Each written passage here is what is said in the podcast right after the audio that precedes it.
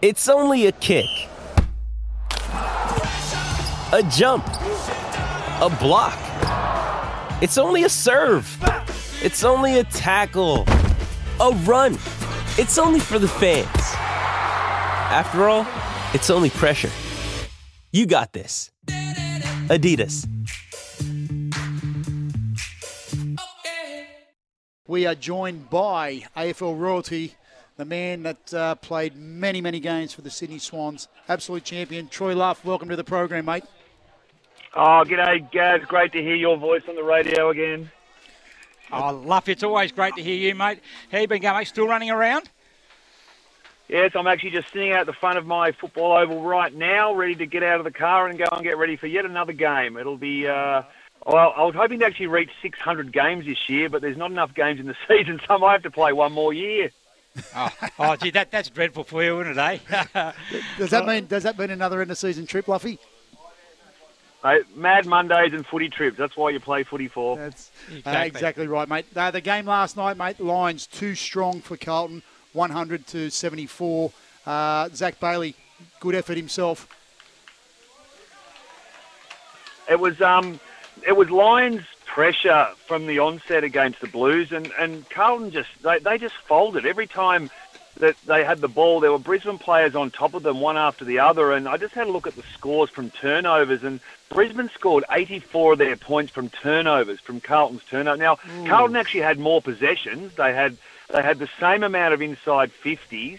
They had the ball as much as Brisbane did, but the efficiency of the Lions compared to the Blues, it was chalk and cheese. And the, the percentage, the kicking efficiency percentage for Brisbane was so much higher. And again, it was just the Lions. The Lions had 75 tackles, which is a lot. Of, uh, is a lot for a, you know a modern day game of AFL.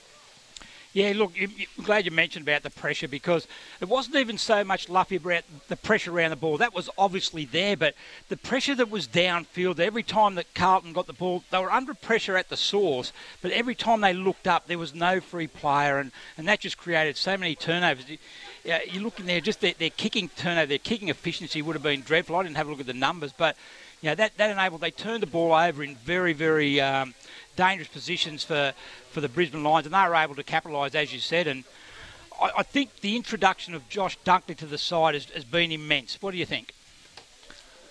Well, firstly, he was fantastic last night. He ended up with 33 touches and 13 tackles, which is enormous for him. And thankfully, he doesn't kick like his old man Andrew, who was probably one of the worst kicks ever in the AFL.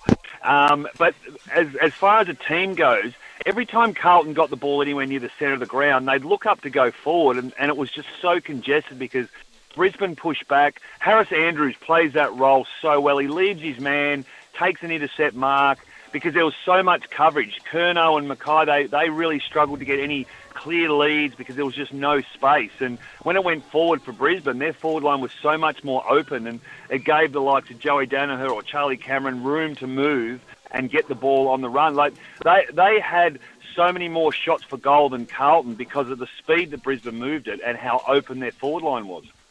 I'm glad you brought up that that uh, uh, mention, or the, you mentioned actually Harris Andrews, because I reckon the emergence of Jack Payne as the as their main defensive uh, pillar down back, playing on the big, has really freed Harris Andrew up to play the, the style of football that he did a couple of years ago when he's all Australian, and and that certainly really makes Brisbane a much more dangerous proposition and certainly hard to score against.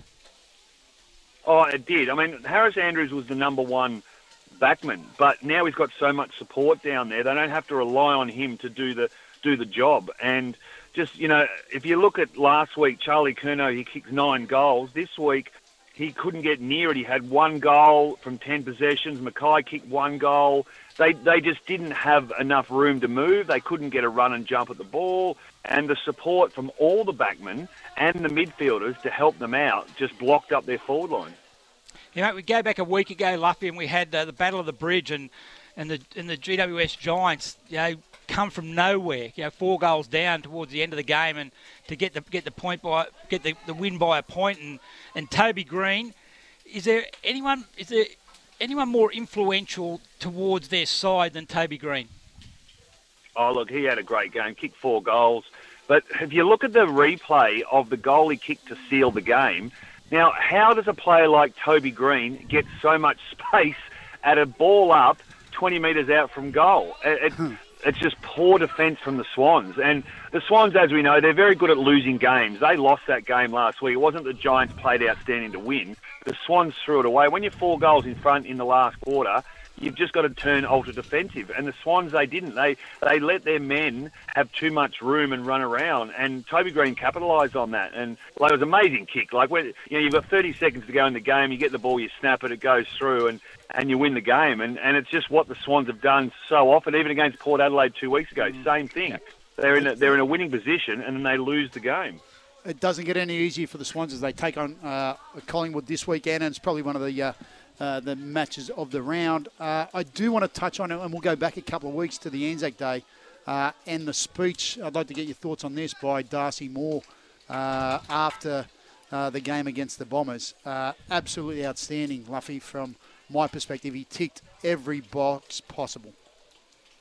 Oh, look, I think AFL players today, they they know how to speak to the media. Uh, they know how to carry themselves well. They know that you you know, whether you say what you're talking about has to be in context and you know, it was it was spot on what he was talking about. And Darcy Moore, you know, very articulate person, um, and you know, we, we find that a lot more in AFL players because they actually have to do media training to know how to speak properly and and not sound like a bogan when they talk to the media. And I think um, you know the Anzac Day game itself, like I think it was ninety four thousand or ninety. it was I like they cracked ninety five. Yeah a ridiculous amount of people to go to a home and it's a home and it's not a final. Yeah. It's a home and away game, and and that's been the whole year with the AFL. Last night's game, sell out at Marvel Stadium.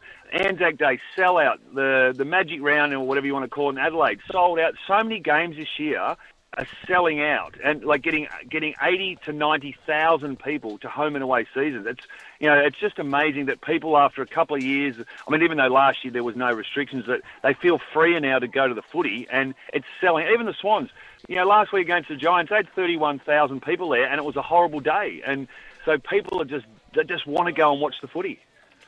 Yeah, it's probably not very often during a football season that uh, the, the weekend's matches are overshadowed by events during the week. But obviously, a big historic announcement during the week that Tasmania has been oh. granted the 19th licence, uh, hopefully coming in in 2028. So, what are your thoughts about that, Luffy?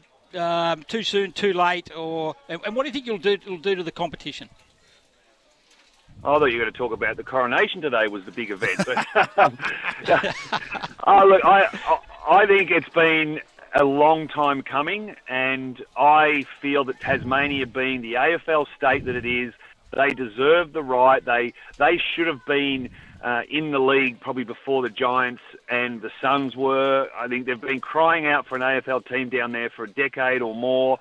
And finally, they've got the go ahead. I mean, it is five years away, but it gives plenty of time for planning. A new stadium's going to be built.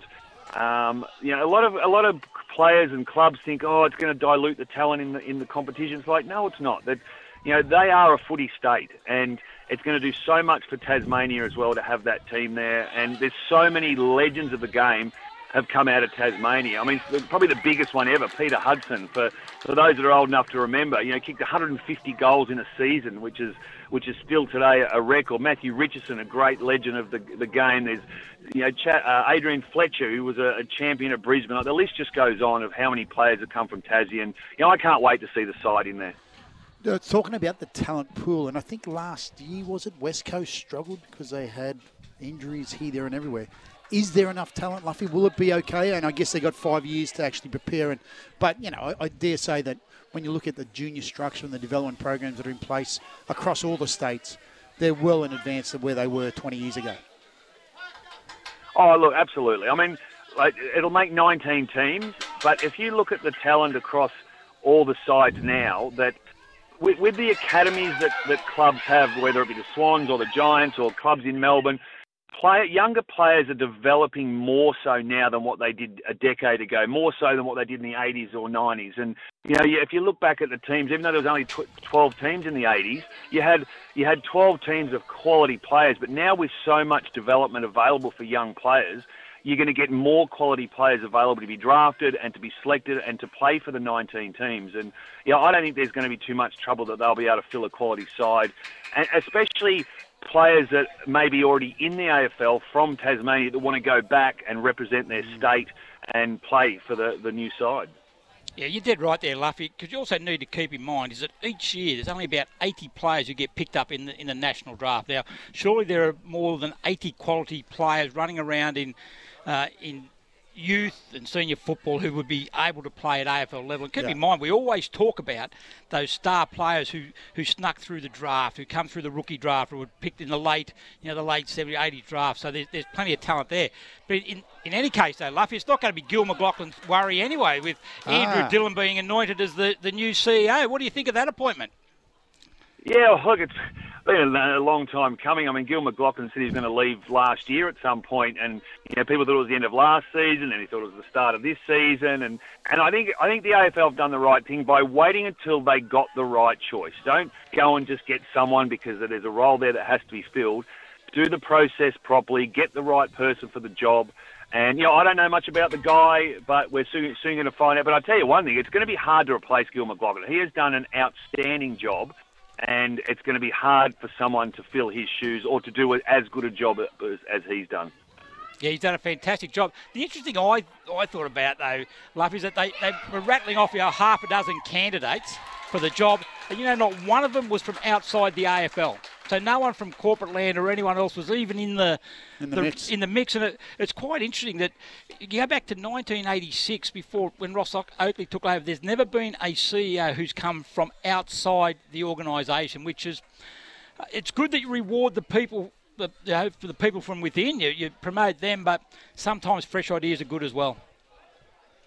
Oh, I mean, the AFL is a massive organisation, and you need to have people that know about the place, how it runs, has a lot of knowledge before. You, you don't want to put someone in a role that doesn't have the knowledge of what they're actually going into. Yeah, you might know a little bit of ins and outs of AFL or whatever, but you need to know how, what, what the place is like behind the scenes, behind the, the clubs. Or, you know, know of, of all the 18 teams, who the CEOs are, how they're run and have a lot of knowledge about that. And that's probably why they took so long to make sure they had someone that, that knew what was going on before they started the job. Yeah, right, mate. Thank you. In a quick word, uh, Collingwood Sydney, who's going to win that one? Oh, as much as I'm a diehard Swan supporter, it's going to be very, very difficult to see them win. They will have to be at their absolute best to beat the Pies today. Collingwood's form has been fantastic. Their win last week was unbelievable. It's, you know, it, I, I, I'm just going to find it hard to see the Swans win. I'd love them to win. It's going to be very hard to see them win. And in a word, GWS and Bulldogs. Uh, Bulldogs for me. Bulldogs have got a good record against the Giants and a good record in Canberra. So I'm, I'm actually going down there to work. It's going to be zero degrees tonight, so I'll be rugging up. Don't worry about that. Take your winner, Woolies, mate. Good luck today, Luffy, and thank you so much for joining us, mate. Your insight has been absolutely brilliant. Um, we really appreciate it. Thanks, guys. Have a great weekend.